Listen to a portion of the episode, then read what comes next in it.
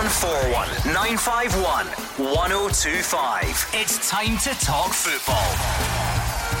It's Clyde One Super Scoreboard.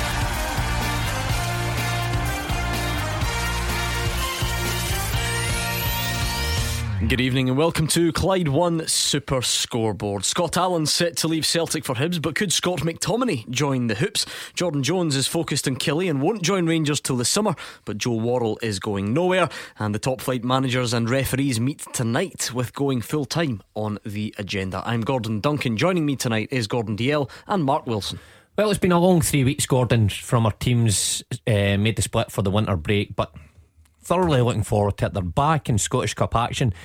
And whether our English counterparts may not take this competition seriously, I think our top sides all want to be involved in the final on the 25th. That's why I think this week we will see most of the new signings at Rangers, at Celtic, Motherwell, Hibs, all playing because what an opportunity to get off the mark and score goals and off and running, playing against lower league opposition. It's a great opportunity. I think we'll see a lot of these signings and I can't wait. Been a busy old day, Gordon Dalziel. That was just uh, half the stories I think I managed to cover off in the headlines. All the managers doing their, well, certainly the top four managers doing their press conferences today. We're going to hear from most of them. Um, uh, it's non stop.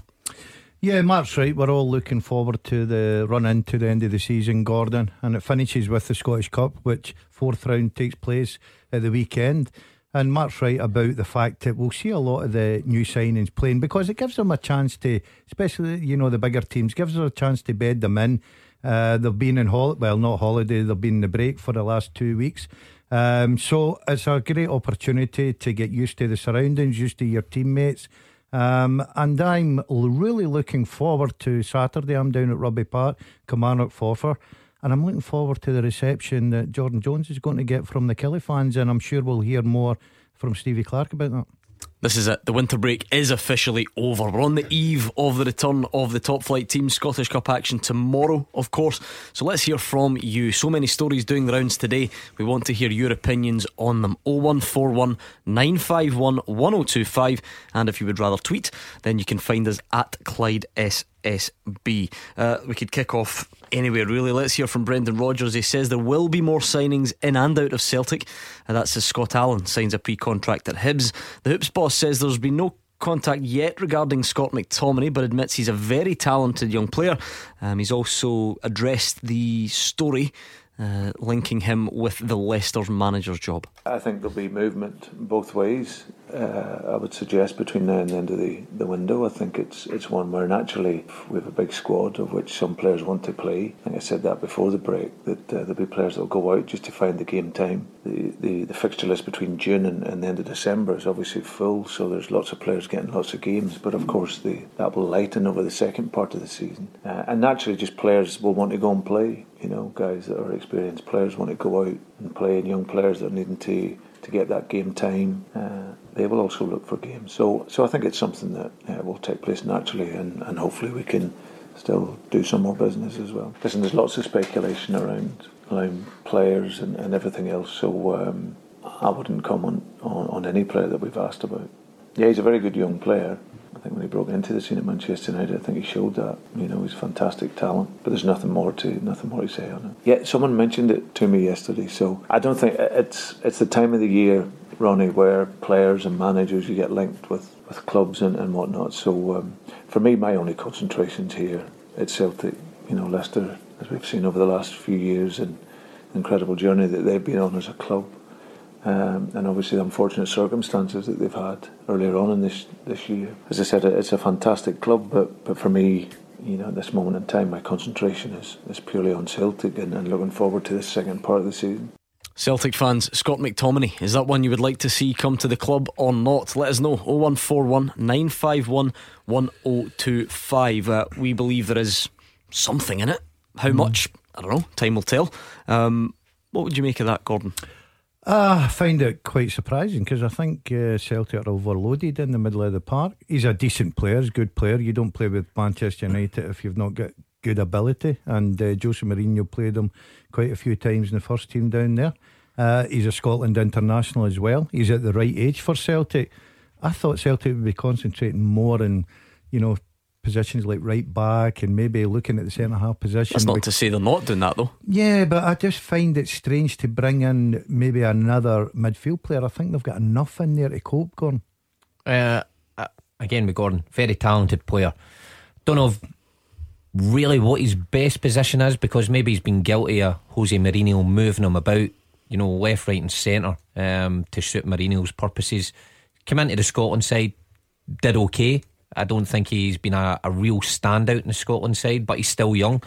Um, kind of the same as Gordon in terms of would he play in front of the guys that are there? Um, Ntcham, been linked with £14 million away. I know he's not been in great form, but I still think he's a very good player. Scott Brown, people writing him off after the last Rangers Celtic game. I think Scott Brown's still got plenty to offer. Callum McGregor in that role, very good, gets Celtic moving. Would he play in front of him? I very much doubt it. Um, but again, still a wonderful talent who's playing at a, a, top, top club. Uh, in terms of uh, world stature. So it'd be an interesting one if he comes in. He'd certainly, you know, beefing up the squad a bit. Maybe that's what Celtic needs someday that, that can come in. Definitely, probably an upgrade in Mulumbu, who plays in that area also. So uh, if these guys are going out the door, if he's coming in, it strengthens the squad. But again, like Gordon says, Celtic are very strong that area. Other areas are they're probably weaker at this moment in time. Mm, 0141 951 1025. That's the number you need. So many talking points tonight. Just that first one, Scott McTominay. Yes or no for you Celtic fans? Is that one you fancy? Uh, you can tweet us at Clyde SSB as well. Tam is first up. He's a Celtic fan in Coatbridge. What do you think, Tam? Uh, I think it's a great fit for Celtic, obviously. Um, but for me, I don't know if it's a good fit for the player himself. Reasons for that he's uh, he's obviously he's perfect right now. He's at Man United. He doesn't. I don't know if it's a good idea for him to come up here, but never know. Might they, they utilise his career. They might go on to bigger and better things. They might come up to Scotland. If Brendan Rodgers can make it happen, fantastic. But I've got my doubts about it at the moment. Yeah, I think the biggest thing, Scott, is uh, Tam. So, Tam. Sorry, I'm, I'm like, the biggest thing for a lad is if you're going to leave Manchester United, you're leaving because you want game time. I don't think he'd be guaranteed that at Celtic. If I was um, Scott McTominay, I'd be looking at a club where I'm guaranteed to play and progress and keep learning my trade. Mark said it earlier, you know, I think people are too quick to write guys off like Scott Brown. Yeah, he had a poor game against uh, Rangers at, at Ibrox, but he's been a terrific player and still is, and he's got bags of terrific games still in his locker. And Cham, as we were talking about, 14 million. McGregor is probably just now the best midfield player in Scotland. So he's not guaranteed to play every week. And I think if you go out and loan, you've got to look to clubs that you think, I'm going to guarantee myself that I'm in that starting 11 unless I'm playing really, really poor. I mean, sometimes you put two and two together and you don't come up with the correct answer, Mark Wilson, but I mean, could you draw the conclusion maybe maybe Olivier Ntcham will move on then? Would that would that make more sense? Well, we don't know that just now. Um, I suppose what I'm saying is then if that were to happen. If that were to happen, you think that that's, is an, that a suitable opening there for, yeah, for a oh, Scott without, McTominay or doubt. indeed a, a, James McCarthy who's also without a doubt because we've seen when Moussa Dembele left in the summer um, and wasn't replaced, and you can kind of say about Stuart Armstrong as well. Although Ryan Christie's came to the fore now, wasn't replaced right away. I think Celtic suffered from that. If Ntcham had to move, and if we believe the figures are 14 million that's been reported, could be a good bit of business moving him on for that much and getting in a, a guy like McTominay. But if you're asking me just now, McTominay or Cham or Brown, I would have Cham and Brown and ahead of him. I, I remember actually having a, a discussion with a caller on here, and it was to do with Scotland and McTominay. It Might have been at the tail end of last year I says, who would you rather have in your midfield, Scott Brown or, or McTominay? And I think we all agreed Scott Brown. Now I know it's it's eight months on, but my opinion would still be the same. I'd still have the, the current mm. Celtic captain in there just now than him. What do you think, Tom? Current Celtic captain Scott Brown. Aye, he's doing okay. He's doing okay, but obviously he's moving on to Melbourne, uh, as far as I'm aware. Um, so I think you give a chance. So if, if it's correct that Ntcham might go to Porto, but you've reported 4 million, 14 million, that's great. So, aye, uh, now, now I know that's happening, so McTominay maybe that's a good good fit for the boy. Uh, and obviously he's Scottish as well, so get him back up here, get him back into the culture of things, that it could be bigger better things for, for Scotland as well. I suppose what it. it rep, I mean, it's different level, different circumstances, and all the rest of it. But at least Celtic, if you're talking about for the player, it replicates that expectation. You know, there are only a few clubs in the, and I yeah. suppose you could say Man United are, have been falling a bit below that recently. I, I mm. accept that, but in terms of that that learning experience, that pressure to win every week, big crowds. Yeah, there, would be no problem with that. I think you're right, Gordon. Well, some players that come up from England from clubs lower down the ranks think, oh, Scotland, it's easy. And they come out, they see Celtic Park, and they kind of freeze because they've never played in front of fans that are expecting them to win every game. I don't think McTominay would have that problem having played at Manchester United and going through that kind of rocky experience with Jose Mourinho and plus he's played the European stage as well. So he's got all that experience in his favour. Um, in terms of him being a fit just now, with all the midfielders there is, I'm not too sure. But if one moves on, then you're right, an opportunity may yeah, open up for him. You're right, Mark. I think the only way I can see that happening is if one or two midfielders. I'm sure all the Celtic supporters listening to Tam will be a bit worried. He's got Scott Brown at Melbourne and, and Cham at Porto, so they certainly need that cover in there now. Um, but if the rest of if the rest of, if nobody moved on, I, I just don't see where he's because Mark's right. I think Browning and Cham are better at this John moment in time. He's, he's a free agent. He's 31. Who is, sorry? You get John about the girl, he's a free agent. He's only 31. You bring him in for a bit experience. That's not, a, it's not a name I've heard. John Obi Mikel. I, I, don't, I don't mind that. It's a bit out of left field. I, I don't I don't know if that, um, if, if that, that's just presumably a personal preference of and Yaya Toure as well. There's there's another midfielder. So but that's all... not the way Celtic about their business. They go for younger players to improve them. They don't really go for the old heads under yeah. Brendan Having said Rodgers. that, it would be if it were to be McTominay. I mean, it would be another short-term loan, mm. shortish term loan. So, I mean, is there is there much scope for, for improvement if that's the, the, the, the structure of the deal? again, yeah, that, that'd be a, a, question mark for me. Brendan Rodgers, great at bringing in young players and developing them over time. He's bear in mind if he comes in, he's only got what three, three and a half months, four months to to try and improve this guy. So loan signings, uh, I think you know you're you're perhaps better off with with guys that are trusted uh, and done the business. If it's only a short loan different when you've got somebody like Patrick Roberts who's on a, an 18 month loan. You can then work with him over a period of time, but it's only a few months. Very hard to develop a player and get them playing right away. Um, the way you want them to when it's such a short yeah. space of time. On Twitter, Chris says no to Scott McTominay. We don't need him. Uh, another one from Ryan, quite damning. He says, No way. What's he got to offer? He was Mourinho's love child. Mm. Interesting. Uh, Solskjaer hasn't touched him. He's only talked about because he's at Man United. If it was Stoke or Fulham, uh, we wouldn't have heard of him. 0141 951 1025. Paul is in Kirkintilloch. What's on your mind tonight, Paul? Hey, hi, guys. Good evening. Hello. How we doing? Hi, Paul. Uh, it's just it's interesting uh, with the, the Ntcham, the talk that he's Celtic of the. Well, Porto have put in a 14 million bid for Ntcham. Uh, I feel that ever since uh, Dembele's left, I don't think that Ntcham's been the same player. And I watch him, uh, and he's almost sometimes as if he's sulking like that. I don't think he's as interested as he was, or as happy as he was. Uh, I find it interesting that if there's talk of £14 million uh, for Ntcham, what must Callum McGregor be worth? Now I know you wouldn't. I, I doubt you would get 14 million because he's probably because he's young and Scottish, but because in Ntcham is French, it seems to heighten the the value. But I think everybody would agree Callum McGregor's a far better player.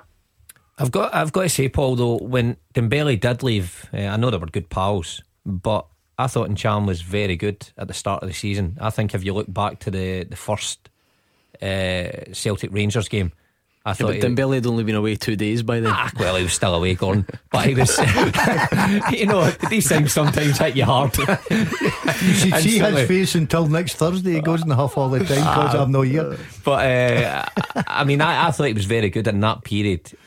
He, he then picks up the injury and he goes out the team. And I get Paul's point from when he came back in the team or he was on the bench. He's right. He's not been the same player since then. Um, but I think he'd be professional enough to to learn to lose his pal, going away and, and do the job. Fourteen million pounds. I mean, it's it's a big figure for a midfielder. It'd be hard to turn that down because the way Celtic do their business. In terms of Callum McGregor, he's, he's right. The way Callum McGregor's played, been fantastic, mm. but I don't think Celtic's in any rush to put a, a price figure on his head. Paul, is Scott McTominay one that would excite you? Uh, not particularly, no, not to be honest. No. Uh, I think that we've signed enough guys on loan that are uh, they're working on them. Not they're not the kind of finished article. I would really like a kind of solid guy who is a bit established. I don't think we're going to get any top guys to the Premiership. I don't mean that, but just a solid uh, midfielder uh, and spend a bit of money and and stop signing potential and actually sign somebody mm. who's who's there. All right, thanks to Paul in Kirkintilloch on Twitter. John Paul says it's a yes from me. McTominay's good player. If he can break into the Man United team, he's good enough for a regular start at Celtic. Would Brown, Cham, or McGregor get game time at Man United? It's 0141 951 1025. We're going to hear from Steven Gerrard, and Jordan Jones is staying at Kilmarnock. Rangers fans, Kilmarnock fans, what do you make of that? We'll hear from him after the travel with Amber. Clyde One Super Scoreboard with Thompson's personal injury solicitors. Compensation. They know the score. Talk to Thompsons.com. Mark Wilson and Gordon Dalziel are here. Give us a call or send us a tweet at Clyde SSB. So much happening today. The top four managers all had their pre match press conferences ahead of the return of the top flight teams going into the Scottish Cup this weekend. Let's hear from Steven Gerrard. He says Joe Worrall will remain at Rangers until the end of the season. Uh, there was the suggestion Nottingham Forest could recall the defender. He says it won't happen. He's also given an update on other transfers. Ross McCrorie is going to stay. Uh, Jordan Rossiter, though, potentially out on loan. Rangers fans, what do you think? 0141951 1025 we spoke to Nottingham Forest. Um, I think in the deal they had up until the 7th to, to call Joe back and we never heard nothing from it so Joe will remain here till the end of the season. Uh, he's a player who's done uh, really really well for us. I thought he was excellent in the last game in the Old Firm. Um, so Joe will stay with us for the remainder of the season. I can't give you an update in terms of whether there's any truth in that. Uh, we haven't heard from from anyone um, in terms of Jordan.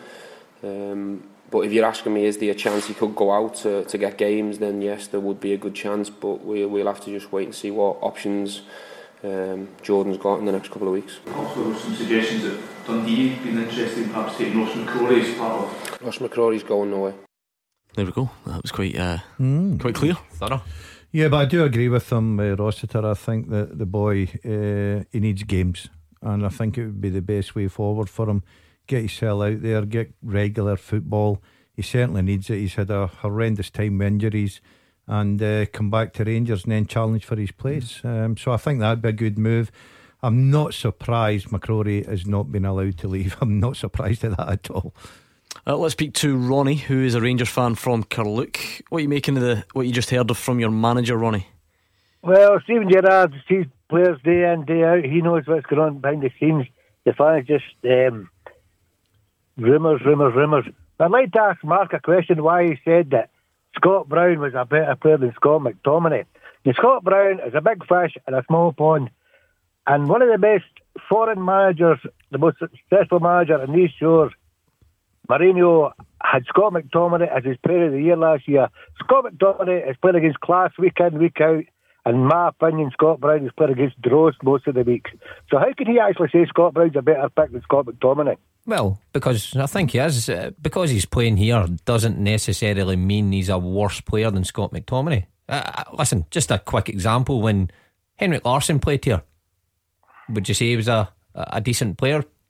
Or Brian Laudrup? Or Brian Laudrup? Yes, Brian Laudrup were great players. Yeah, but yeah. you're going away for the point. I'm not going away for the point. You're, you're, yes. you're. You, do you think Scott Brown will get a game? a regular game in Manchester United. Well, well I, I, don't think Scott McTominay gets a regular game in Man United. He did, last year. Yeah, but he obviously but, doesn't now, Ronnie, and that's but, why he's available for loan. Ronnie, you've asked my opinion. I'm telling you, Scott McTominay does not get a regular game for Man United. And Scott, Scott Brown and my regular game last season. For a, a regular game in, in terms of uh, how many how many appearances then did he make? He was a regular first team appearance last year. Uh, most of the league games he played in. And I can mm. assure you that. I think you're right, Ronnie, when you said that he was voted Player of the Year. So I don't know what Mark's argument is. Well, it was, it was a special award Mourinho gave him, wasn't Yeah, it? It was, like, it was almost And- like a teacher's pet award. Not to take listen, anything away from him. be- uh, well, to be he, fair, has got Ronnie's listen. Ronnie's got his point, but Yeah. I, I still believe Scott Brown is a better player than Scott McTominay. Um, I think he's got better attributes, Uh, in my opinion. Obviously, you don't, but in my opinion, uh, he is. He started 19 league. He started 19 games. Sorry for Man United. That's his. I- That's his I- record well, so for far. one, I, I wouldn't say that was a regular, but other people Well, may think half that a is. season. It's half a half a league season, isn't it? Well, half a league season isn't a regular. A regular, regular it's means you play regular. regularly. It's less than a lot of times too, Mark. But Also, uh, anyway, we'll agree to disagree on that one. I've got another wee point to ask about the Rangers fans wanting uh, Jordan Jones. You've never got a player until you've got the player. This goes way back to when Derek McInnes was. Everybody thought Derek McInnes was going to be the manager at Rangers, and all of a sudden he stayed at Aberdeen. You've not got a player or a manager until you've got them. And the Rangers signings have been really, really good compared to the Celtic signing, but people just jump the bandwagon and expect players to jump to the team that they think they're going to jump to. It doesn't work that way, Mark. So, uh, well, it's Mark. Uh, you're right, Ronnie. Ask Mark. Go on. Wait, sorry, Ronnie. what- Gordon will answer this one. Uh, Ronnie, you saying that J- Jordan Jones might not go to Rangers? Is that what you're saying there? Jordan Jones will not be at Rangers. Ronnie, Ronnie, I was with you all the way against Mark there, but What- what do you mean, you've Ronnie? lost me. He's signed I a think This, pre-contract. this month, are you talking about? I think I'll wait. I think I'll wait to the end of the month. Oh yeah, they're going to wait Ah. to the end of the season. Yeah, yeah, that's that's true. In fact, let's hear from Jordan Jones, Rangers fans, Kilmarnock fans. Give us your take on on this one, please. Give us a call now. 01419511025.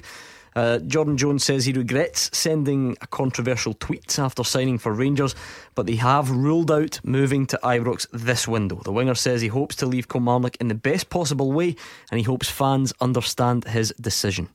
there was going to be a chance I'd sign a pre-contract, and that's what's happened. Um, spoke with the gaffer in December, and he knows how committed I am to the club um, to see out my contract here, and then, like you say, I'll move on in the summer. But I'm fully committed to um, Kilmarnock, and think it's my performances. Obviously, I understand everyone's got an opinion in football, and maybe they're a bit upset in the in the way it was done, um, but it's part of football. Um, the only thing I can do is show how committed I am. I think my teammates know I'm committed. The gaffer knows I'm committed and everyone in the club knows I'm committed. So it's just just my turn to prove to the fans, like I have over the last two and a half years, that uh, that I'm committed. I think the tweet, obviously, I was just looking back. I was probably a bit too overexcited, um, a bit of inexperience at the time. But look, it's happened now. Um, there's nothing I can do. I can't take it back. So, like I say, it's happened, and the only way I can win him back is, is by performance on the pitch. Rangers fans, are you happy to wait for Jordan Jones in the summer, or does that news disappoint you?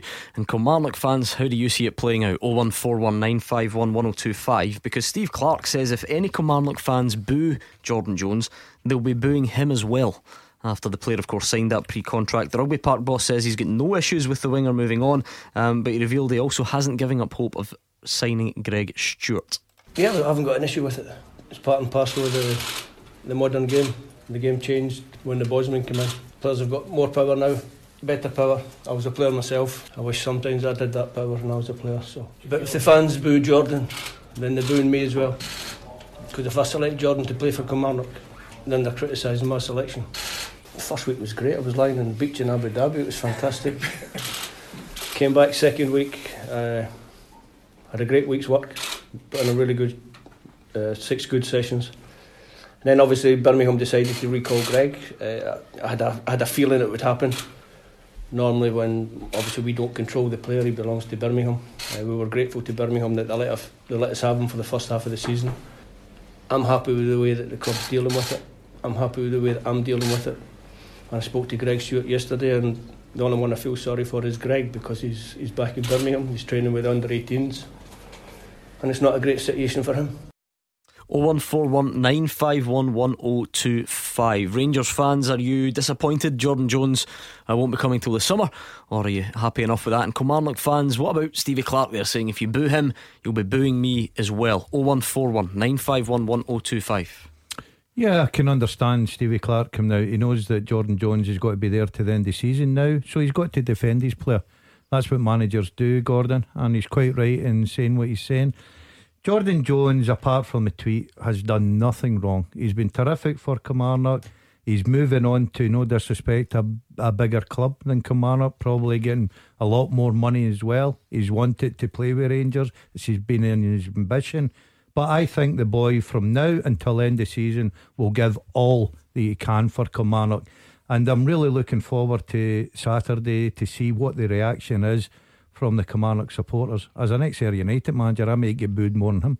The, th- the thing is with Jordan Jones, if Steven Gerrard and Rangers aren't going to take him this month, you know, by offering money, if he's going to be at Kilmarnock, well, Jordan Jones, for his own future at Rangers next season, has to play to a top level because if he's not a professional like he says he's going to be, if he doesn't continue his form like he, the form he had in the first half of the season, then he finds himself a bit behind the other wingers and midfielders at Rangers next season.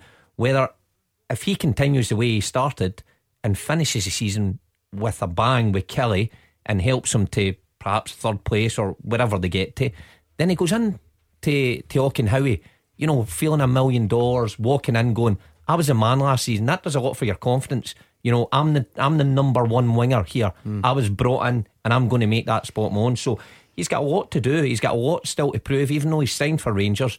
I'm sure a lot of Rangers fans will still be watching him going, what can this guy give us next mm. year? Uh, just from a, a, PR perspective, I thought it was. I'm going to say interesting. I can sense that you're, you won't agree that it's interesting, but but bear with me. For Kilmarnock to, to put him up in front of the media today, I thought that was, that was quite unusual because there are a lot of clubs in Scotland who would hide him. They would hide him away. They wouldn't let him speak, but they decided to face it full yeah. on because they know there's a story there, and the best way to do it is just to face it. And that, that that's what they did. It won't be the last we hear of it, though, Gordon, because mm. the first league game that Kilmarnock play is Rangers at Rugby Park. But I think Kilmarnock uh, handled their business very well there, Gordon. Uh, they got it out the road. They put the lad up. I thought the lad spoke uh, very well. He apologised for his silly mistake, and we all make them. You know, I'm here with Mark every Thursday. Um, and the lads come out and he's been honest, and then the managers come out and he's the same. Um, they're not hiding anything. They know the lad's going to move on at the end of the season. They wish him all the best. Up until that happens, he's a Kilmarnock player, and I'm sure that Jordan Jones will give everything mm. he's got for Kilmarnock. But it'll be really interesting reaction uh, next Wednesday. Just a quick point uh, as well. What Steve Clarke says at the end there about Greg Stewart. That's shocking that he's been recalled and he's training with the under 18s. I was just under the opinion that he was recalled because he's good form. No, but they're, they're hoping to sell him. They're I think that's for him. I know, but still, when when you've got a guy who's been doing well, I, I mean, involve him with the reserves, the first team. Well, the first, he's a first team player, you know, and he's been one of the top players in this league. Mm. I just think that's disrespectful to the player doing that. Gary Robertson is a Kilmarnock fan on Twitter. He says Stevie Clarke's right. He's still a Killie player, Jones. Let's see if he downs tools or shows he is a true professional. Uh, John's a Rangers fan. Uh, what do you make of the Jordan Jones developments today, John? Bet you doesn't start against Rangers. Yep. I'll bet he does. Bet he doesn't. Much you I put on it then? I've, I've uh, not, I'm not a betting person bet as in money, but and Daz doesn't hand no. over money lightly. So no, no, no chance, John. I bet, right, I don't think he'll start. Yes, he will, John. if, if, he's if he's hundred percent fit, John, he will start, and you'll come on next Thursday when Mark and I are on and apologise. I want wait, wait, wait, yeah, you will, John. You know you will. Apologise for. Because you'll be wrong. Because he will start if he's fit. If Jordan Jones is fit, he will start. Why would Steve Clarke come out and say what he said today? That if he had the intention of next week will be a bigger story if he doesn't start. So right, he will start, bench, John. We're on the bench. We're on the bench. John, no, uh, no. We're entitled, we're entitled to our opinion. We agree disagree. Okay, the John. Worst thing, uh, the worst thing Edo Clyde's ever done is put you two on together. I'll agree with that, John. now we're talking, John. John, I'd like to, I'd like to apologise for that. Mark, I'm surprised that you haven't done him in for sacking you. Oh. I never sacked him. He walked away. Aye, right. He doesn't right, do walking away, but he walked away. Right, can I say, right, McTominay and Davis. Come on, hit me with it. What one would you have? Oh, McTominay all day long, John. He's just winding you up, isn't he, John? I know he is. I'm not biting. Right, go on then. He's asked you a serious question. Let's have it. Go on, Mark. Out uh, sorry, McTominay or, or Davis? Mm-hmm. Yes. Um, at this moment in time, I'd say Davis. Yeah, I'd agree with that. I've got to say, I would agree with that. I think Davis. I think Even Davis, taking age into account and stuff like that. Uh, no, I think just with the um, the situation from now to the end of the season, I think experience is is great, Gordon, and I think that uh, Steve Davis has got that. He's been at the club. He knows what the club's all about. He's get, can tick all the boxes for me. Yeah, okay, he's getting on a bit now, but he's still a terrific mm. player. So I would take Davis. If, if the thing long, is about long term, I would take McTominay if it was a two, three year. Um, you know, So it's the structure of the deal. yes, You- you- yeah, right, I'd take that- Davis from now to the end of the season that's all a, day. so that's a bit of a cop out, really. Yeah, it is, Can I yeah. ask you a question? What's McTominay getting paid? Oh, a lot, I would imagine. Hmm. No, let's be truthful and honest. No, I mean, no, I mean, Well, it would be a lot. Well, to be fair, John, I mean, Defoe's on an absolute fortune as well, and Rangers are Aye, but- coming to some sort of well- agreement, so it would be similar. yeah, we're quite. I'm quite happy with that. Well, Bournemouth are doing us a favour, know what I mean, and so Southampton doing us a favour as well. Because I don't believe if you're paying Belford Davis wages and Defoe's wages, so I'm quite happy for them to do us a favour. I think Southampton have been very, absolutely brilliant. When they took Davis the last time, they gave us eight hundred thousand pound for him, right, and they didn't have to. So I think uh, Southampton were absolutely great what they've done, and Bournemouth as well. I think they've absolutely outstanding for giving us the players that they've got, and we'll see where we go for there. You've already said, uh, John, you don't think Jones will play against Rangers. I mean, are you happy enough just to wait it out until the summer? Obviously, today, confirmation that it- won't be happening this month. I think I think Kilmarnock have been very silly. You know what I mean? I think they could come in and get about hundred fifty thousand pound or something for him and get another player or use it for money, which uh, I mean, because I don't think Kilmarnock in a financial position. I think Dundee's the same. They're wanting to get people off the wage bill, so I think they'd be better off taking some than getting nothing. It's really silly. It's a it's a no brainer, and you're actually leaving the boy there to get abuse because he will get abuse. Definitely, human nature, football. Steve Clarke can say what he wants to say about they're booing me. He will get abuse from both sides now because he'll get half of Celtic and Kilmarnock until the end of the season. Can he handle that pressure? I don't know. All right, thank you to John in Paisley. It's 0141 951 1025. Let's hear from you. We're going to talk Scott Allen. Remember the. The, the fanfare, the, the hysteria when Scott Allen signed for Celtic. We talked about it in this show Yeah. for weeks and weeks. Um, and all of a sudden, his, his time at the club is over. Um, didn't really come to much in the end. Signing for Hibs on a pre contract. Give us your thoughts 01419511025. But before we do that, let me tell you about something very important. You could win £2,000 on Clyde One's 2K Day, and with our January sale, you get one free entry every time you enter. So that is a no brainer. We were just talking about no brainers on the phone.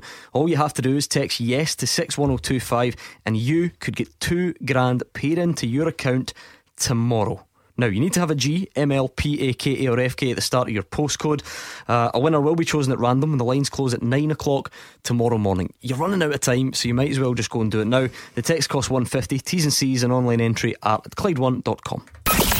Clyde One Super Scoreboard with Thompson's personal injury solicitors. Great results for Scottish accident and injury victims for 40 years.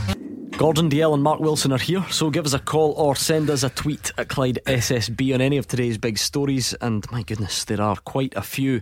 Um, Scott McLean says a lot of us Killie fans were annoyed by Jordan Jones' tweet, but after Stevie Clarke's comments about not booing him, the consensus is we will all get behind the player till the end of the season.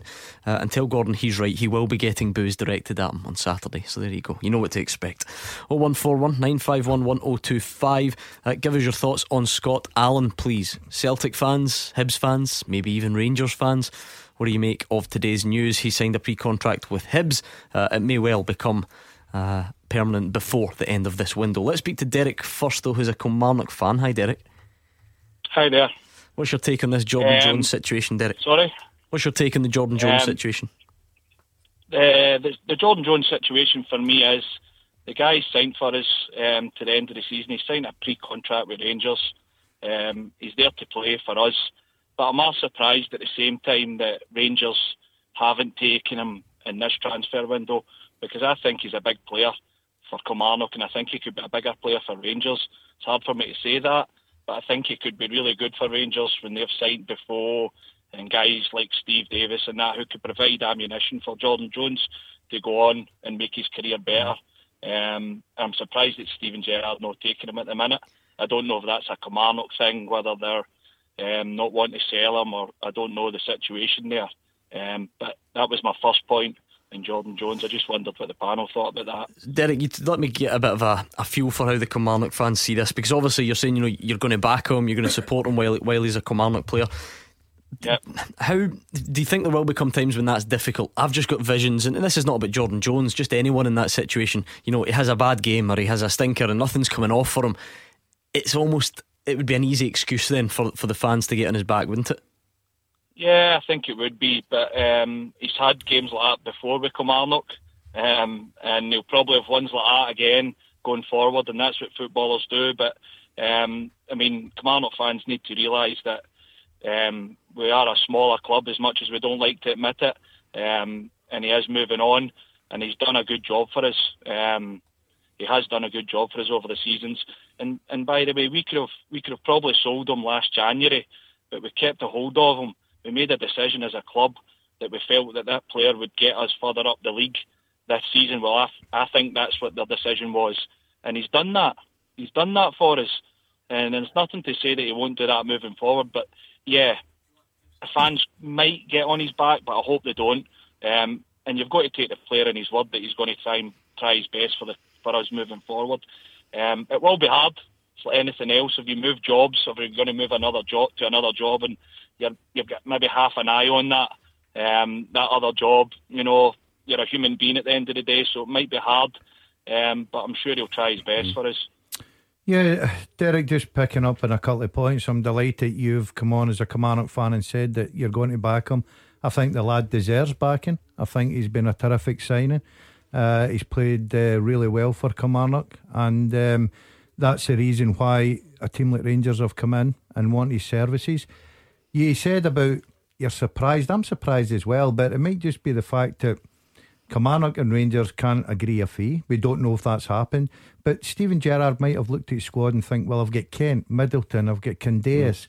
you know, I've got Defoe in there, I've got Morelos, I've got Lafferty. He might just think, I've got enough just now. So I think it's best now that it's settled that Jordan Jones is going to beat Kilmarnock. And I have no doubts the minute he crosses that line, especially next Wednesday when he, he runs out the tunnel to start against Rangers wee John will be jumping up and down the couch. Um, I think that he'll give everything he's got because Kilmarnock have been good to him, and as a player, you realise why did I get the move? Because Kilmarnock have been good for for me. They've played me every week. I've worked under Steve Clarke. I've learned a lot about the game. The supporters have been great. They've made me feel welcome. He wanted to do his best right up until the end. So I'm I'm like you, Derek. Uh, if I was a Kilmarnock fan, I would have no problems whatsoever. Yeah, Derek, you're spot on with what you say because, uh, you know, uh, yeah, the club has been good to him and supported him, but Jordan Jones has been good for Kilmarnock. Where they are in the league just now is a reflection of him and Greg Stewart and Brophy, guys like that playing well. So that's the reality of football. If you play well, you're going to move on at some stage if you're at a, at a smaller club. And, you know, you're right. Kilmarnock still got a lot to play for, so they'd be as well getting behind the player now that it's done and dusted and, and the contract signed uh, they'd be as well getting behind him and try to get the best out of him rather than boom. Mm. Uh, I, I, suppose Derek, and again, this is all obsolete. If you know the teams can't agree a fee or whatever, fine. Maybe Kilmarnock are just saying we won't sell him. Maybe Rangers are unwilling to buy him. Whatever it may be, it would have been a big a big move because not only does it strengthen Rangers, it, it weakens Kilmarnock, a team which is right next to Rangers in the league. So you can understand why um, there, there would be a big draw there for Rangers to do that if they could have. I know you're saying that they've got options, mm. but why would you not take away but, another club's best player that's yeah, right next to you? I don't think, and I'm not being disrespectful, I really am, because I think Kilmarnock have been magnificent under Steve Clarke, especially this year. But I don't think Rangers look at Kilmarnock as being a threat to the league. Uh, okay, Derek in Kilmarnock is, is backing Jordan Jones. Scott is also in Kilmarnock. Um, you're not so sure though, Scott. And I'm 100% sure, and I hope he does not get any backing from the Kilmarnock fans. What he's done is an absolute disgrace, and he be training with the reserves like uh, Greg Stewart uh, at Birmingham. That guy should never put on another Kilmarnock jersey again, and for him to even try and. How, how can we have faith in him to put on a jersey against Rangers? And before anybody comes back and says, I are better, or how can you deny somebody going on to get bigger career or, or more double your money, all that nonsense you always hear. It's not about that. It's quite simple as tweet. Uh, how he went about that business um, just shows complete naivety and disrespect to the club. And he will not be forgiven from me, and I am not alone. I'm very, very disappointed and very surprised that the previous come on Derek there because I've not spoken a single Killie fan who feels that way he can he can do one as far as I'm concerned. I hope it. And, and another thing for the first time, for the first time, Stevie Clarke's made a mistake. If you boo the player, you're booing me. Well, do you know what, Stevie Clarke? As much as we all love you, you're like a messiah, and we, in this occasion, if he does get booed, then yes, we are also booing you, Stevie Clarke, because I want I want him to take note that we feel this is a decision that he's made a mistake in. He shouldn't play for us again. So if we're booing Stevie Clarke, sorry, if we're booing Jordan Jones, then yes, we are correctly booing Stevie Clarke's decision to play him again, and he should take that as a note. De- Derek is still on the line. Derek, what do you make of what Scott's had to say? Clearly, you've got very differing views on this. yeah, I totally disagree with him. Um, at the end of the day, the guy's there to do a job for us. He's still a Kilmarnock player. He goes and plays for us. Um, he's made a mistake. I agree with him in what he's saying about the, the, the tweet that he done. He shouldn't have done that. Um, that's gone. He's young. He's made a mistake. We all make mistakes. He's a footballer. Play for Kilmarnock. Rangers, the Rangers deal's done. You know, let's forget about that. And we can't go booing the manager. Jeez, jeez, oh. I mean, the manager. No, no, I'm not a statue. Right, we get into Europe. If we get into Europe, sorry, if we get into Europe this year um, on the back of on the back of this season that we've had, the man should get a statue at Rugby Park. We can't be booing him. You know, you know we're booing Jordan Jones. We're booing Jordan Jones. Players have got a living to make as well. You know, I, I, I like the player.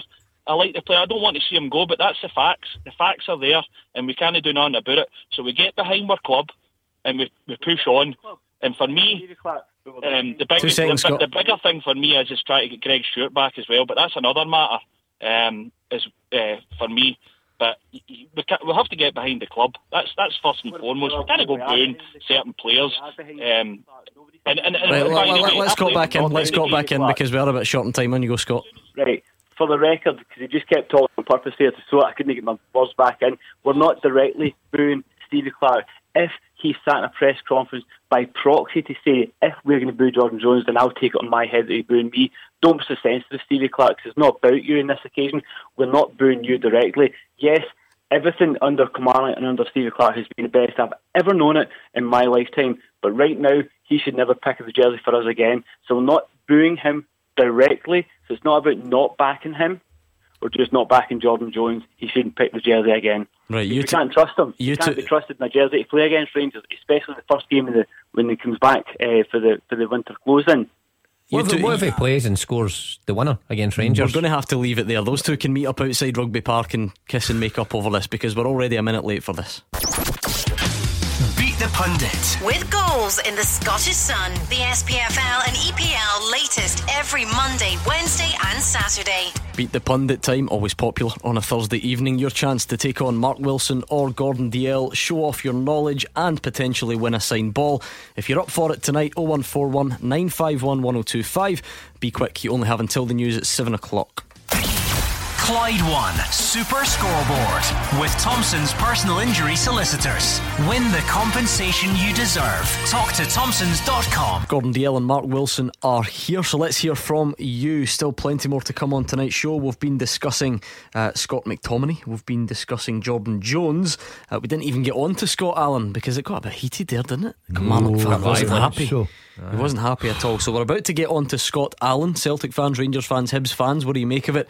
And uh, anything else that's on your mind? Also, remember the managers and the referees are meeting in Perth tonight after a string of high profile incidents. So we'll do all of that next. Beat the pundit. With goals in the Scottish Sun, the SPFL and EPL latest every Monday, Wednesday, and Saturday. Beat the pundit time. He got back to winning ways, Mark, on Tuesday. So I heard uh, it was Four quick nil. and tell me when he came in. Uh, 4-0 after he got for action. after he got beat la- this time last week, Ah, he no, lost. that so yeah, he, he was unlucky. I was, Right. on, I was unlucky. looking. Well, let's see how we get on tonight. One of you is going to be taking on Chris, who is a Celtic fan from Renfrew. Hi, Chris. How we doing? You alright, lad? Yeah, all good, Hi, Chris. Chris. How are you? How we doing?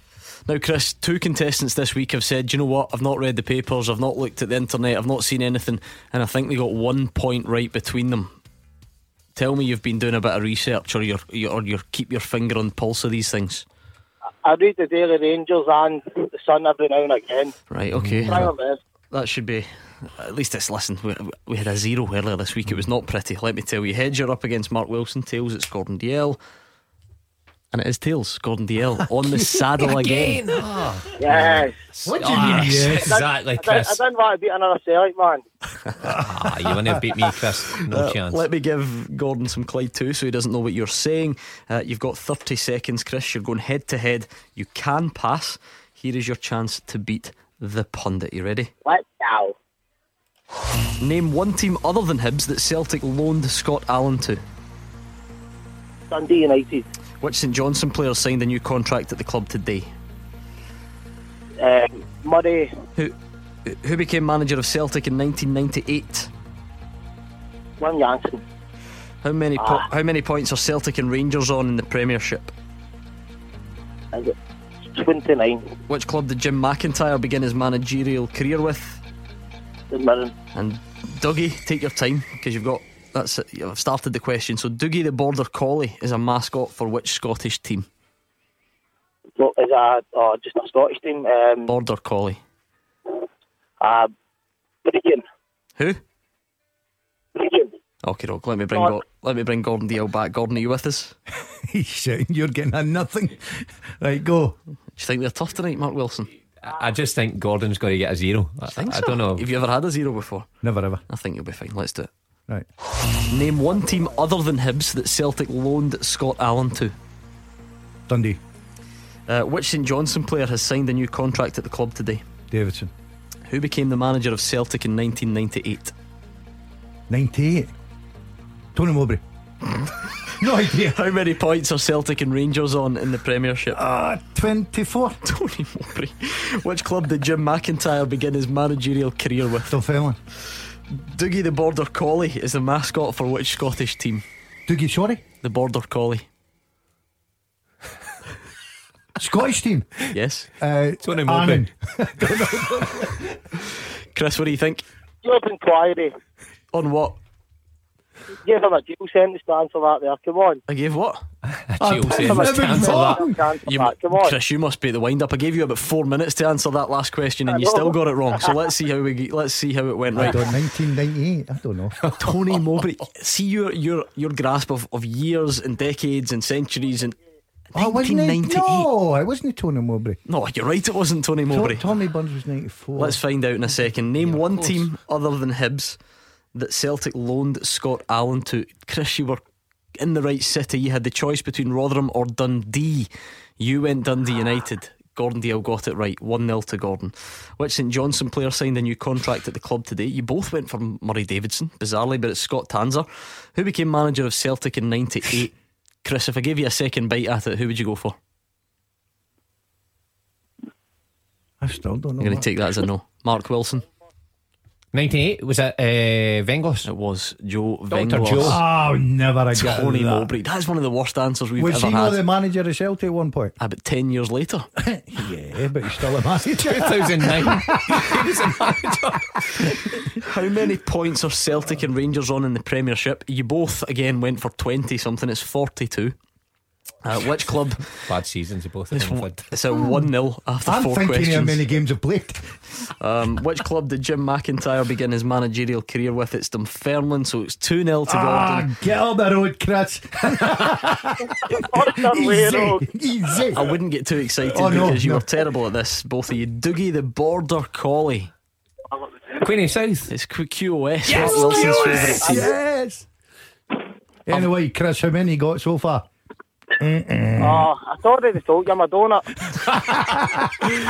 Don't- I'm glad you said it. That was Chris. A zero for Chris and a two for you. Hey, What's hey, a victory's a victory. It's a bit of a lukewarm victory. I 2 was, 0. a, I was an ugly victory. I've right, got to was. admit. Uh, especially if I take, I'm going to. I think I should take a point off you for that Tony Mowbray. That was horrendous. Okay then, 1 0. One 0 Right, mm. I'll take that away from home What against was your? You had a howler the other night as well. What was it again? What, was, what I do you mean? I won 4 0. I know, but I remember saying I was deducting a point because one of your answers was just so bad. I do throw up a wee bad one now and again. What was it? Can you By the way, remember? Mushroom thought I'd fancied me for a zero. I Like, almost like got Chris, zero. Chris, tell me what like is to Chris get is a away. zero. Chris is gone. Is he? He's under a bed. He's under a bed. I, I didn't have high hopes for you He's there. not getting any supper, Chris, tonight, is he?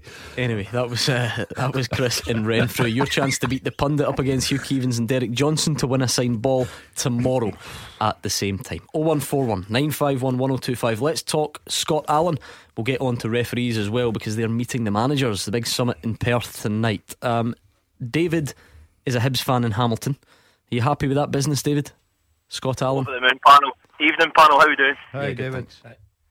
Um, uh, really good. I think since we lost McGeouch and McGinn, obviously we've missed this creative midfielder, and obviously with the, the spell he had last season, um, he played really, really good. So hopefully, hopefully Celtic release him early, and we can have him and Gold in the team. That'd be even better. Yeah, I mean, you can never really predict or second guess Scottish football, but surely that's got a good chance of happening. He signed a three year deal, it's a pre contract, so technically he's not, at the moment, he's not due to move to Hibs in this, until the summer. But given Um, how far he is out of the picture at Yeah. Celtic, given his relationship with Hibs, given that Hibs want him, surely something will be done If I this was month. if I was Scott Allen just now, I'd be pushing my agent to to chat to the club and get something tied up in terms of some sort of agreement to be perhaps paid up.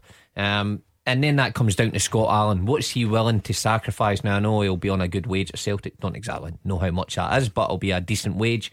So it's up to him if he's willing to sacrifice a good bit of that money and uh, to go and play football.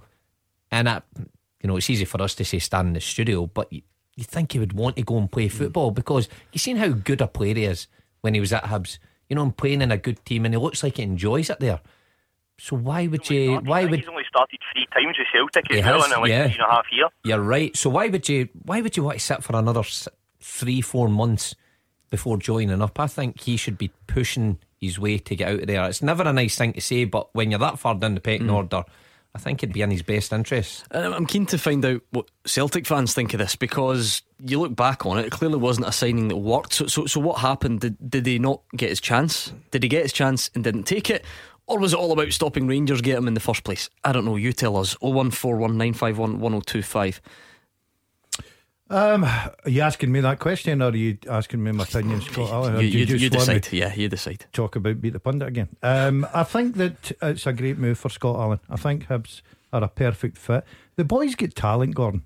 Of that, there's no doubt. The boy has got talent, but he needs to be a place that he's loved. He's playing every week. He feels very important. Hibs suit him. That's a club for him. Neil Lennon's worked with him before as well. The Hibs fans like him. He has to get out of Celtic. Mark's right. He's got to get his career back on track. Uh, it'll be interesting to see if it's done before the transfer window is closed. I, I hope for Scott Allen's sake it is because I think the the quicker he gets back on playing week in week out, the better for the boy. Uh, David, I suppose the challenge would be that if something can be done in this window, he- he's got a lot of work to do to, to get him up to speed, doesn't he? Um, he's clearly not played any football at all. Um, whereas, correct me if I'm wrong, but this time last season he, he, was at Dundee in the first half and then went to Hibs. So, uh, you know, he's, he's clearly he's going to be rusty if he comes at the moment, isn't he? I think he coming for Celtic, he's obviously training. He's obviously in a he's in a, a really good area, a really good place with, with his training level and stuff like that. So I would imagine he stayed match fit. So hopefully, well, we need them anyway. So there's not there's, there, I mean, he needs to get a couple of games to get up, him up to match fitness. Then I'm sure um, I'm sure that will only go down Yeah. to uh, that will only be much of a problem for the Hib supporters. Yeah, I think he played 23 times for Dundee before he moved to Hibs last Yeah. season. He's got he's got no appearances to his name this this campaign. It does make a difference, but I think David makes a point. He's he's at a good level at Celtic, so he'll have a decent level of fitness. Now I know match fitness is different, but if he does come, I'm pretty sure Neil will not find a problem setting up a few bounce games to get him up to speed. But I think it'll be uh, an exciting signing for Hibs and their fans. Uh, if they've got Gold and they've got Scott Allen mixed in with the, the squad that they've currently got, that's an exciting looking looking side. You know, going forward, very very good. I still think there's question marks at the back for them, but going forward, kind of. It's kind of mirroring the side that they had last year. I know McGinn, McGeouch, and guys like that. Scott Allen was part of that. You know, all disappeared, but it's starting to get you know similar kind of squad, and, and that's what Neil likes. You know, attackers who are who can think outside the box, and he's certainly got two of them in Gold and Allen. Uh, thanks to David, we've also got Derek, who's a Hibs fan on the line. What's your thoughts?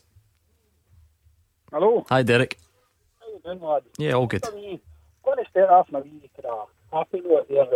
I'm going to laugh at Gordon Dalziel going uh, Mark the Mushroom. Some of his answers in these quizzes are fantastic. I think he's been getting for that for about 10 years. I know. Listen, you've got to Yes. laugh at him. You're right. I agree, Derek. You're Derek- right. He doesn't get out much.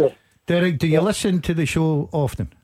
I mean, Right, okay, my record is unbeatable. Apart from last week. I've, I've only lost one in, Aye, that's in the last week. in the last week, yeah. I bounced back with a 4 0 victory, And Derek. someone's, Don't hear you some- about that. someone's tweeted in actually with your howler from the other night, which Go I was on. struggling. Remember, I was asking, um, it was which. It was Alex Dyer as the assistant to which manager? I thought you said club. I and got you it just right. said Kilmarnock as if that was the name of a manager. Mushroom. I got that right. No, you didn't. Anyway, Derek, what are your thoughts on Scott Allen? I just, uh, I'm a wee bit different to the last caller. I, I wouldn't have Scott Allen back. Personally, myself, All right. I went to watch him uh, down at Ayr United when we were playing the Cup two or three years ago before he left. And all the talk was he's not going. I think Stubbs was blocking him personally myself to go to Rangers because Rangers want him. But I think it's sad that the boy went to Celtic while he was playing such magic football and then he didn't get a game. So it's detrimental to his international career and all. He could have been kicking on and playing in the midfield for Scotland as well. You know what I mean? Uh, it's really sad. I think all these bigger teams that take the, the players away from the so-called weir clubs, uh, I mean, th- there should be a clause in the contract to say, well, if you don't get X amount of games, well, the, the, the club that you came for will have you back. Because it's all that time wasted. Now the boy's going to come back and try and start again to kick on and be a player that he was before, you know. Yeah, what what was it, Mark Wilson? Did Scott Allen not get a fair chance at Celtic? Did he get a fair chance and didn't take it? Or the more cynical view, was he signed to stop him going to Rangers? I don't think, in my opinion, he wasn't signed to stop him going to Rangers. He was signed because, you know, Derek touches on it there when he was at Hibs all those years ago. He was a top player, top creative midfield player, and he and you could see the potential in him. Now, unfortunately for you know fans of smaller clubs, um, and Hibs are one of our bigger clubs, but Celtic and Rangers are bigger in terms of who- they can recruit. That's just football. They'll they'll cherry pick the best players, and at that time, Scott Allen was probably the top creative midfield player outside Celtic and Rangers. I think if you're there for that length of time, I think you have been given a chance because the manager and different manager get to see you every day in training. So I don't buy into he wasn't given a chance. If he's not played in that long for the club, then the manager's just obviously seen better players than him at the club or just not suited to the style of play. Mm. But I, I still truly believe he's he'll still be a talent for Hibs and a creative force for Hibs. I, I I don't think it's a bad signing for them. Whatever the reason, then Gordon, and I'm hoping we'll get feedback from Celtic Rangers fans on. On, where it where it went wrong, I think where you, you can all agree is it is a bit of a shame because Scott Allen is now 27 years of age and has only started 88 league games in his career. Yeah, it is a shame for a lad because he is, uh, what I say, a very good talent. Gordon, he's a very good football player, um, very intelligent player. You can't blame him for making the move from Hibs to Celtic. Um, when Celtic come calling, you've got to take that chance. You've got to try and take that opportunity. Unfortunately, never worked out for a boy. I think he's a terrific signing for Hibs. I really do. Going back there, and um, he's, as I say, as a player, you want to be what you call loved at a club. People believe in you. People know what you're capable of. People, you know, backing you when things are wrong. And I think Hibs under Neil Lennon will do that. And I think Hibs will get the best of him. 27 is a very good age for a player for me. You know, and plus the fact he'll be desperate to make up for lost time as well. I think he's a good, good sign. Uh, okay, thank you to Derek, who's a Hibs fan in Kilmarnock. Um, we're still getting thoughts coming in on Scott McTominay. Stephen says, I think it would be a very good signing if they can somehow get him on a permanent basis. He's similar to Burke in regards to age and lack of games. At 22 and only 33 appearances, he needs to move from United to kickstart his career. And that's the that's the, the, deal breaker for you. You you would take it if it was Mhm. a long term deal, Yeah. but not as a, a short term loan. Um, but we were talking the other. Yeah, but- we, we, were- we were talking with Davis and McTominay. Yeah, but just We were talking- generally though, you think it, it changes things. I, I think long term Daly would be a terrific player. I think the boy is obviously a very talented footballer, and uh, you've got one of the best coaches in the world believes that he's in his ability, in Jose Mourinho. So he's certainly get something. Um, but I think long term, I think for Celtic Brendan Rodgers, I think he'd be a terrific fit, but not just now. Okay, the managers in our top flight are meeting with the referees in Perth. This emergency summit that we've been waiting on. It's been a whole host of controversies this season. They're meeting tonight in Perth. We'll talk about that next, and we've got a good full time teaser coming up as well. Get your thinking caps on. Clyde One Super Scoreboard with Thompson's personal injury solicitors. Compensation. They know the score. Talk to Thompsons.com. Mark Wilson and Gordon Dalziel are here with me, Gordon Duncan, with so many topics tonight. It's been a busy old day in the wonderful world of Scottish football. So, your thoughts on Scott McTominay, Jordan Jones, Scott Allan? We'll still take them. We're going to talk about tonight's referee summit as well because Brendan Rodgers and Steven Gerrard have been speaking about it. So have some of the other managers. They're all involved in meeting the referees tonight in Perth. 0141 951 1025.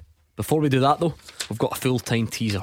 So get your pen and paper ready if you need it. Here is the question tonight 10 managers who are the only managers of their nationality to manage in the English Premier League. Repeat, Repeat. that question. Yes. Ah, even Mushroom wants it. Name the 10 managers who are the only managers of their nationality to manage in the English Premier League. John has sent the question Oh, in. right, So okay. reword it if you want. Name the 10 managers who are the only managers from that country to manage in the English Premier League.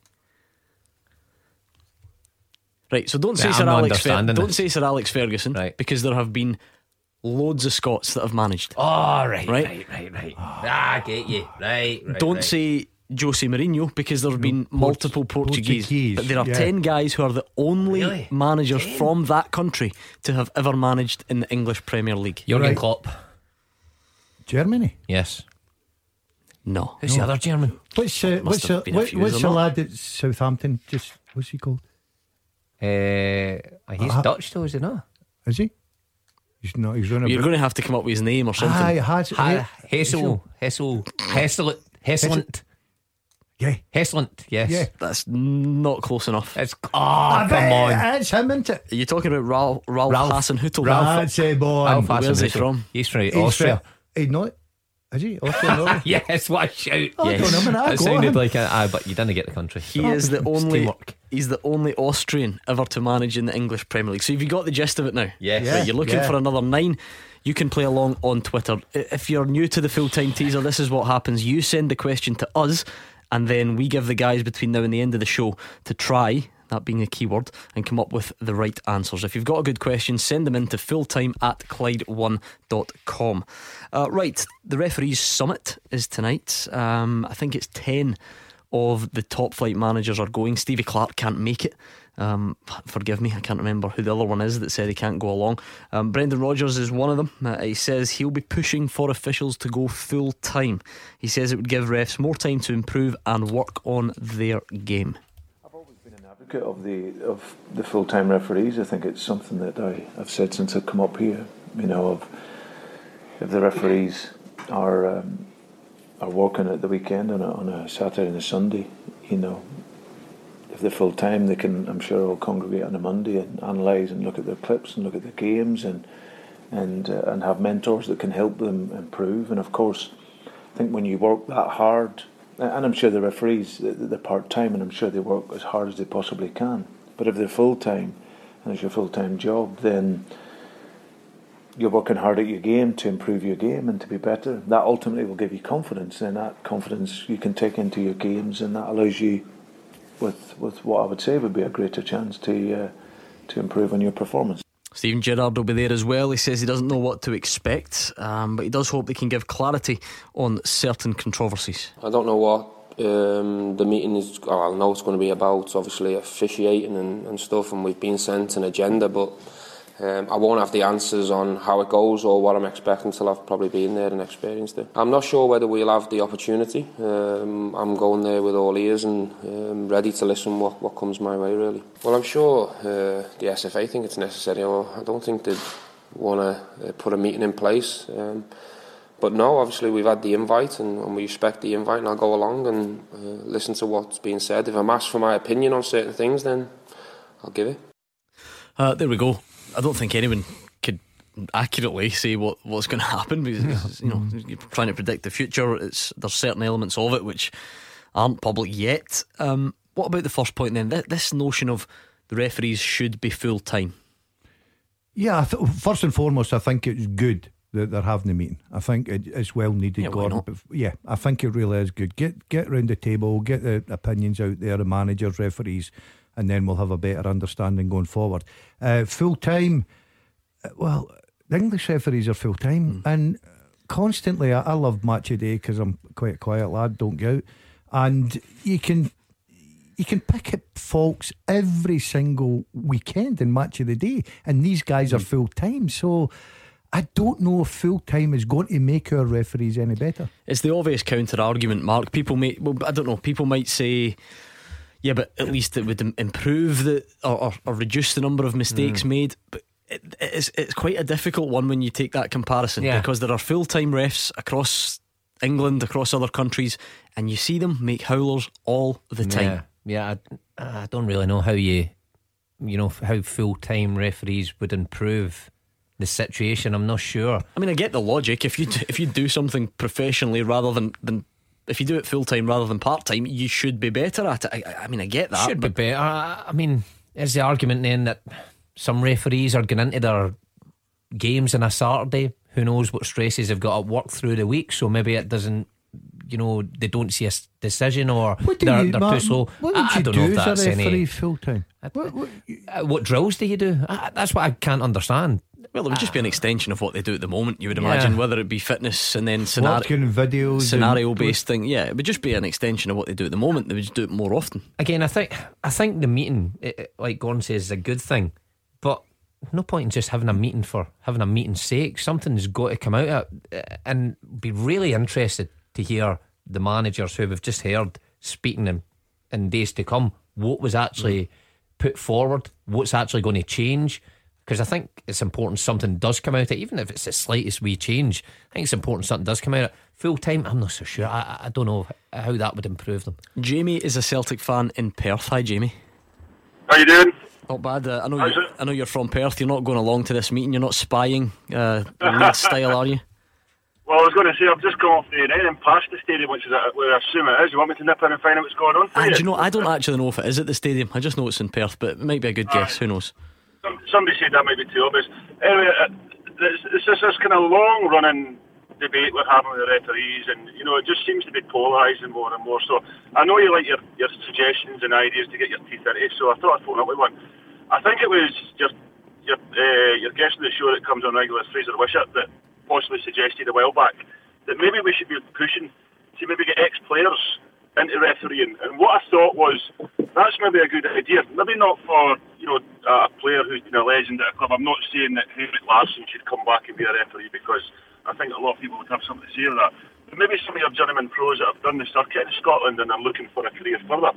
I also wonder as well, should we, with, I mean, there seems to be a, a problem with communication in the referees and it's a should maybe every club in the SPFL uh, maybe nominate a senior player who then has to go along to training with the referees so they know what the referees are knowing. And during a game, if there's any problem, the referee can approach the person that they know has been on the training and they can try and help them diffuse situations. I just wondered what you thought. I've got another weak point, but I'll let you answer that one first. Mark Wilson, you could be the trailblazer. You could be, you could be the first one. You could be the, you could you could be the first one. You could be the referee. I think I get enough stick on this show without pulling on the old black strip.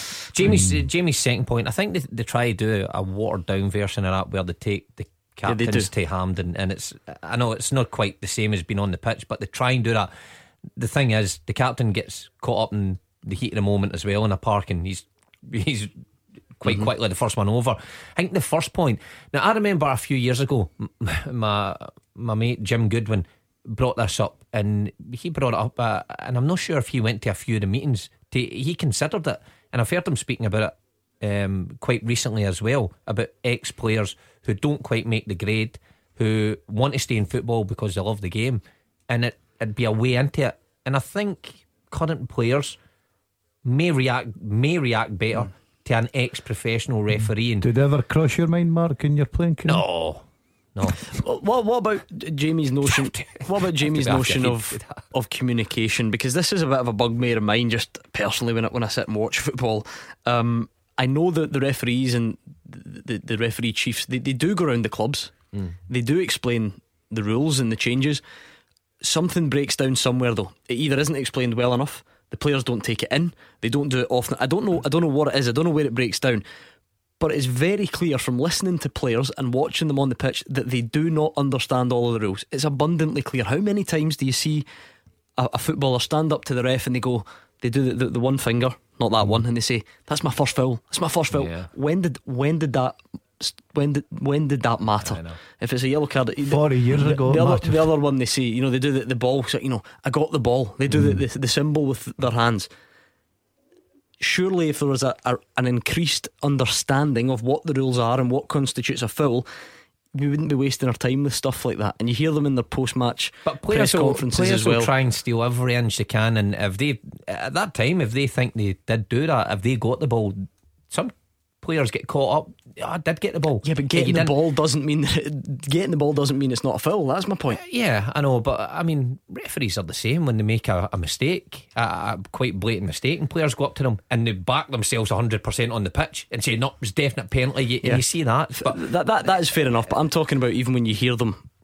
You know, we always hear players I saying. understand what you're saying. yeah, Players in their interviews go, "Oh, I, I, I don't know what the rules are these days," and I, I you know, I, I can't Mm. keep up. Well, I mean, they are told, or, or are they Uh, not when being told well enough? uh, At the tail end of my career, and I was just chatting about it there, when the captains got sent, now the captains would come back from these meetings and you're supposed to sit down with the whole squad and, you know, this is the changes, lads, blah, blah, blah. I'm guessing that's what you're supposed to do.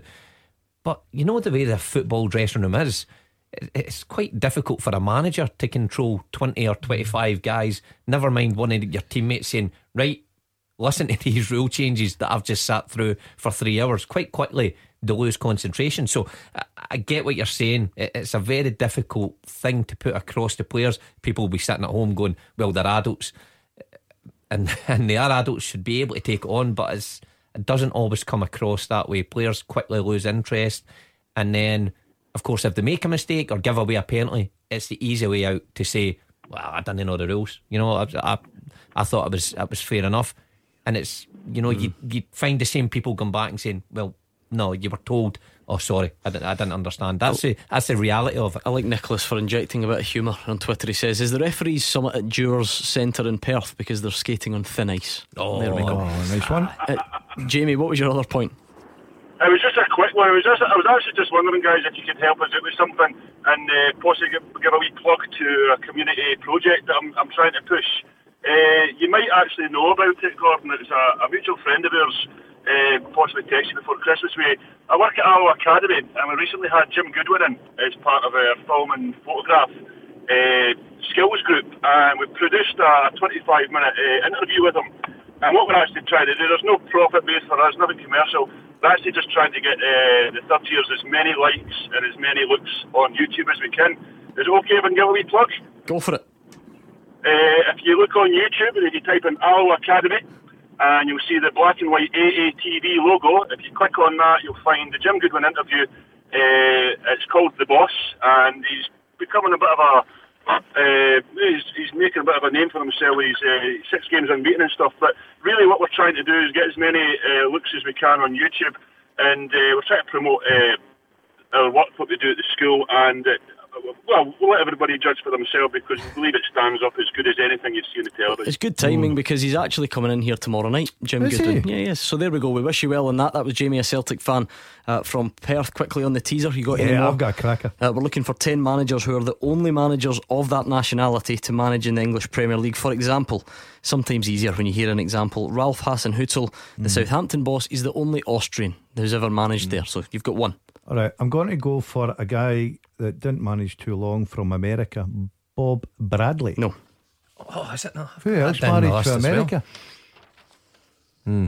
What about Billage? Billage? No. Creation. Pellegrini. Where's he from? Argentina. Peru. I'll give you. He's. You're both wrong. He's from Chile. Chile. But Chile, I mean. That's correct. yeah. Man- Manuel Pellegrini. Scolari. Where's Brazil. he from? Yes. Is Eriksson one Sweden? Yep. Good one. But You're still not as daft as you look sometimes. Sometimes. is Guardiola on there? no. Huh? Can I think? I can't think any other Spaniards that that manage. All right, we'll get back to that. Ian is a Partick fan from Bearsden. Hi, Ian. Hi there. What's on your Um, mind tonight? The referees, by any chance? Partly the referees and partly Gary Caldwell. Um, I'm surprised I've only uh, invited along the SPL referees because uh, Caldwell, for example, has been given referees the blame for most games he's lost or drawn this season. Uh, Saturdays was another example. They put Gary Harkins on. You could see after an hour he'd nothing left in the tank, but Caldwell wouldn't put a sub on. So you could see Harkins tiring, and so much so that he eventually caught the guy and got a second yellow, which was probably deserved, and got a red card, and that's what cost us two points. Caldwell just doesn't seem to know what he's doing, and he just seems to think the referees are to be blamed for all his failings and mistakes. What does the panel feel about that? Well, Ian, I'm I'm delighted that you've said that because I I know being an ex-manager, you used to have a real go at the referees, and I think that it's got out of hand just now. I think that a big percentage of managers after games, if they lose, they'll deflect their poor performance away and put it onto the referee. Now you you're you're you're talking about Gary Harkins there, and it was AD that was Andrew Dallas. It was uh, the ref on Saturday for. Our Partick, but, but I watched the game, and I watched the two yellow cards, and I totally agree with the referee. I thought he got it spot on. Seriously? one hundred percent. His his first one. His first can't one. say I agree, but anyway. Do you no, not? No one cares what, I think, but anyway. What, what one do you not agree with?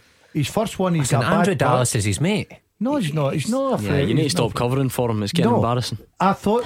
Listen, Ian's come on as a party third and said that he deserved Hmm. to go as well.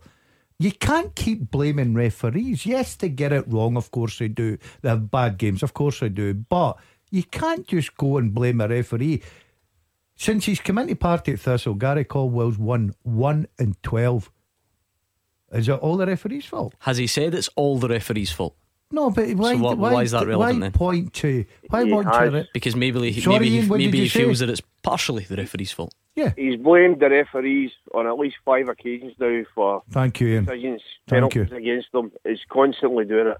Um, he, he obviously had, a, a, had an issue with Chris Erskine as well because he's gone down. He was one of the, the, the most consistent players we had, but he never got a chance with Caldwell.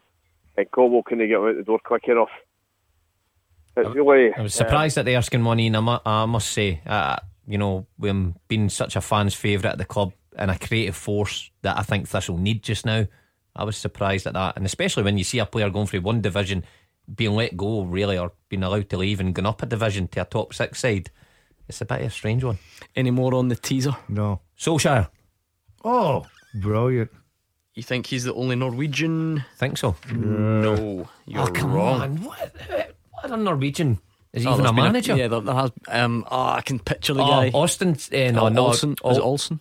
At Wimbledon or whatever Yeah. it was. Uh, Uh, his name is on the tip of my tongue. Anyway, this is, this is I'm quite difficult. struggling a wee Uh, okay, we're looking for 10 managers who are the only managers of that Who nationality to manage in the English Premier League.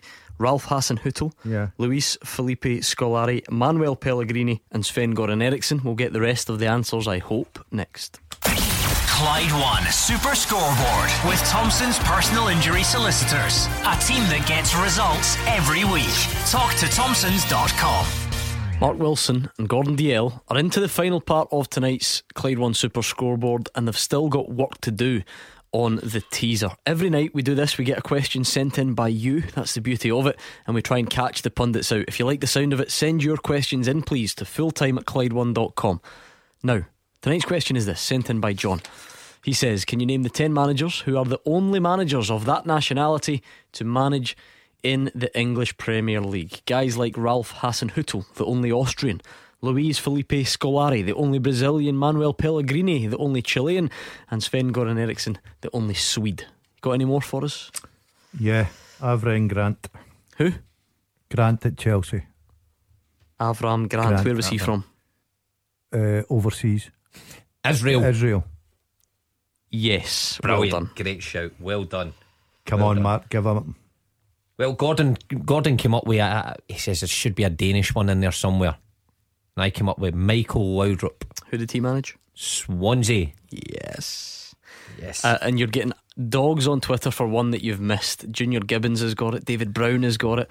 Um, McD says, "Tell them two Muppets," and he names it as well. I'm Mm. wondering if you've Love how the listeners have got Yeah. such affection for us I know, two anymore. Tell those two muppets. Oh, oh, Gus Poyet, Where's he from? overseas. Great shout. Sure, he's not Spanish. Uruguay. Uruguay. Down that road. Yes. Yes. Right. Oh, Is that the it when you get them sorted? Right. I hate No, it when you get them right. what Yeah, that was the one. Three. Was it? Three to go. Have we? Yes, you've got one, two, three to get, and they're yeah, they're tough ones. They Right. are tough. Can I shout a, a name? I don't even know if this is the right name. Here's a bit of football news for you, not directly Scottish football news, but uh, our national team captain Andrew Robertson has signed a new contract at Liverpool. Wow. Um, Mark Wilson, I don't know if you're still on good terms with him. I don't know if if, if, he'd, if he'd give you a tap, but listen, I wish. what a- that what a lucrative deal that will be because and he deserves it because Oh, you're now talking does. about a guy who was this sort of bargain buy from Hull. People down there are, are genuinely talking about him as being the best left back in the league or one of the best in Europe and so on. Um, and that's been rewarded with a new contract, another chapter in his incredible fairy tale. Incredible. I mean, uh, I mean, Gordon, we're chatting about it. I don't think you'll ever see that again. No, we've covered the story. I, you know, going from Queens Park to I'm signing this new contract oh. now. You'd you'd probably think, in terms of wages down there, could be wrong, but in the brackets, say a hundred, maybe something like a hundred thousand. Um, I mean, he is for me. He's probably the top left back just now in the English Premier League. And when you see him getting in UEFA, you know, Champions League teams of the week, that's when you know you're at the elite level. It's different when you're, you know, you're playing a few games back to back, decent, and staying the side. When you're getting in that elite team of the week, that that shows you're you're something else. And you know, if he keeps progressing, you know, another year or two, some are already tipping him to be the left back, best left back in the world. But I think it's only a matter of time before it's well known throughout the world that uh, he'll be the best left back in the world. Uh, and how good is it that he's playing for your Mm. national team as well? You know, incredible. Uh, Gordon Dalziel, what are you? You're sort of causing a scene over in the corner. It doesn't work on radio, but I can see you. What's what's what's up? It's, it's nothing quite like see when you're making a point and he's jumping about shouting, "Oh, oh, And oh, oh!" he's- and then he, he breathes It's loudly and he tuts quite- and he bangs the desk. What, I, think, what is? I, I- I think I've got another one for a teaser. Right, go for it. The lad that managed Spurs, Christian Cross, is it Cross? Swiss? Was he Switzerland? From Switzerland? Somebody texting him That's these. unbelievable. Honestly, shout. I think somebody's That is texting you these. brilliant. No, I swear, no. There, my phone there. You know where my phone is. Okay, I'm not Christian touching. Gross. Yeah, big gross in. Yep, from Switzerland. Great well done. shout. Jump in anytime, Mark. Um, the other two quite difficult. You're saying is it two? Uh, Well, two. the, the, one will be a stinker, guaranteed. Gross is Let's speak to Kenny, who's a Hearts fan from Airdrie. Hi, Kenny. Hi guys, how are you? Uh, listen, I was going to say, see, see a couple of points, but see about the referees. Why don't we adopt what the rugby do and we just didn't talk about them? What do you mean? Well, I, I, I, was working for a wee woman, uh, our laddies have been brought up with the, the rugby, and even she was telling me that about the age of four-year-old, when they're playing rugby, if they ever answer back or debate a, a, a decision, they're, they're, they're brought off the park. Just they, they never ever agree with. You know, you didn't see it a lot in rugby. Yeah. I- rugby is like they're clobbering each other and really getting stuck in. Yeah. Bring back goalposts and let players be honest, mate. That's a simple one. Is it is football too far gone for that? Because I, ah, I, I think so. I, I mean, you can't really argue with what Kenny says. There are Yeah. so, so many other team sports in the world that just don't have the relationship between player and referee that we have. Ours is toxic in comparison. Let's be honest. And we mm. all grew up with it and, and, and you expect it and you embrace it, and sometimes it crosses the line and sometimes it doesn't. But compared to other sports, the way players ball and shout at a referee it is a disgrace, to be fair. It, But- but it, it- certainly is. Uh, rugby's probably you can relate it more because it's here in Scotland and it's it's grown just now, so a lot more people are going to see it, and it's just a different environment. You know, two different sports, but I mean, it's not just our generation, like you say, Gordon. It's before us and before that. I mean, it doesn't make it right, grown- though. Oh, it doesn't make it right. Of course not. I mean, I heard a I heard an argument um, along similar lines, and if a foul's given, and if there's any back chat from any players, the old ten yard rule comes in. You know, you move the free kick up ten yards. Would that discourage, you know, dissent from players? Because if you're losing ground or you know, a potential free kick that's no danger to you, then becomes into your final third, then that might stop players getting onto a referee. I've heard all these arguments. I guess that's what the meeting's about. Maybe if these guys come together, the important guys, the referees and the managers, and come up with something along these lines, and people agree, then we'll get somewhere. I mean, Gordon, c- c- is that is that too idealistic? Can we ever get to a situation where where that happens? I think I've been hearing that for so many years now, Gordon. Um, and they even tried the fact that the only people that were allowed to talk to a referee was the captains. Uh, I think that lasted two games. And uh, yeah, it, it would be a perfect world if it was like rugby, where the referee was in total control, everybody respected their decisions and got on with the game. But unfortunately, us footballers are completely different. And I wonder if that's that this meeting tonight. uh, I wonder if it'll work. It will work two ways. As us as, as sort of spectators and fans, we're looking at it from the point of view. You know, what what more can these refs do to get the decisions right? That that's the way people are viewing this meeting. I wonder what the referees are going to ask of the clubs. Yeah, yeah. because. I understand frustrations and all the rest of it, but I, I wonder if we get to a situation where the statement culture from clubs has to stop, or particularly statements that are, that are not worded appropriately. There's a punishment in place, as, as Rangers found out with the Willie Collum one. But is that is that helpful? Is that helpful that after every not everyone, but after a bad decision, you know, that the club then intensifies that? Oh, it's definitely I'm not just- helpful. No, I I think this meeting has came about because of such things like that. Now we're not just chatting Celtic and Rangers here. Remember Kilmarnock and Aberdeen put out statements as well. So it runs deeper than just the clubs here in Glasgow. So I think the referees have sat back and went, "Look, our job's hard enough. We're getting enough stick from all angles." Doesn't help when clubs are putting out statements. Alan makes a good point that rugby refs explain their decisions. There is there is a more open dialogue. We would completely accept that. Uh, right. Um, Brian Gallagher says Roberto Di Matteo is Swiss Italian, so how is Gross the only Swiss? Well, he played for Italy, Di Matteo, and that's what we tend to go on in these questions. And do you know why I've been done out of Bob Bradley? Why? David Wagner played for the USA. Oh no way! I know he's German. Well, No he's, he- way. he- he's, he's German American. Yeah. Okay, Ah, we can we can quick then. accept that. We can accept the decision that you've made, Gordon. No statement being issued by No. you two tonight. No Not VAR tonight. needed. Are you getting anything? I'm I've got struggling. nothing. Uh, Might need a clue, Clue. here, Gordon. Right, we'll do countries then. Right. You're looking for two more. Jamaica. Do you know I was going to say John Barnes, but it's not. No, it's not John Barnes, no. Jamaica. Mm-hmm. Is he, s- he managed in the Premier League? Uh, yes, and he's still with the club, but they're not in the Premier League Oh. anymore. Hey, hey, Darren Moore. West Centre Brom, half. yes. Good shout. And the last one, Serbian. Serbian. And it's not Bilic, no. See for He's Croatian. Croatian. So no, in the corner. to answer your question. Across the border. Uh-huh. Serbian. Um, I'll just give you the club because you're running fast at the time. quick, quick. Fulham.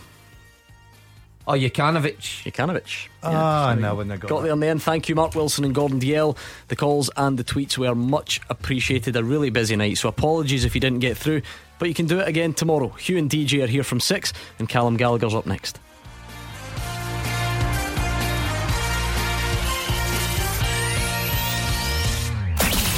Clyde One Super Scoreboard with Thompson's personal injury solicitors. A team that gets results every week. Talk to Thompson's.com.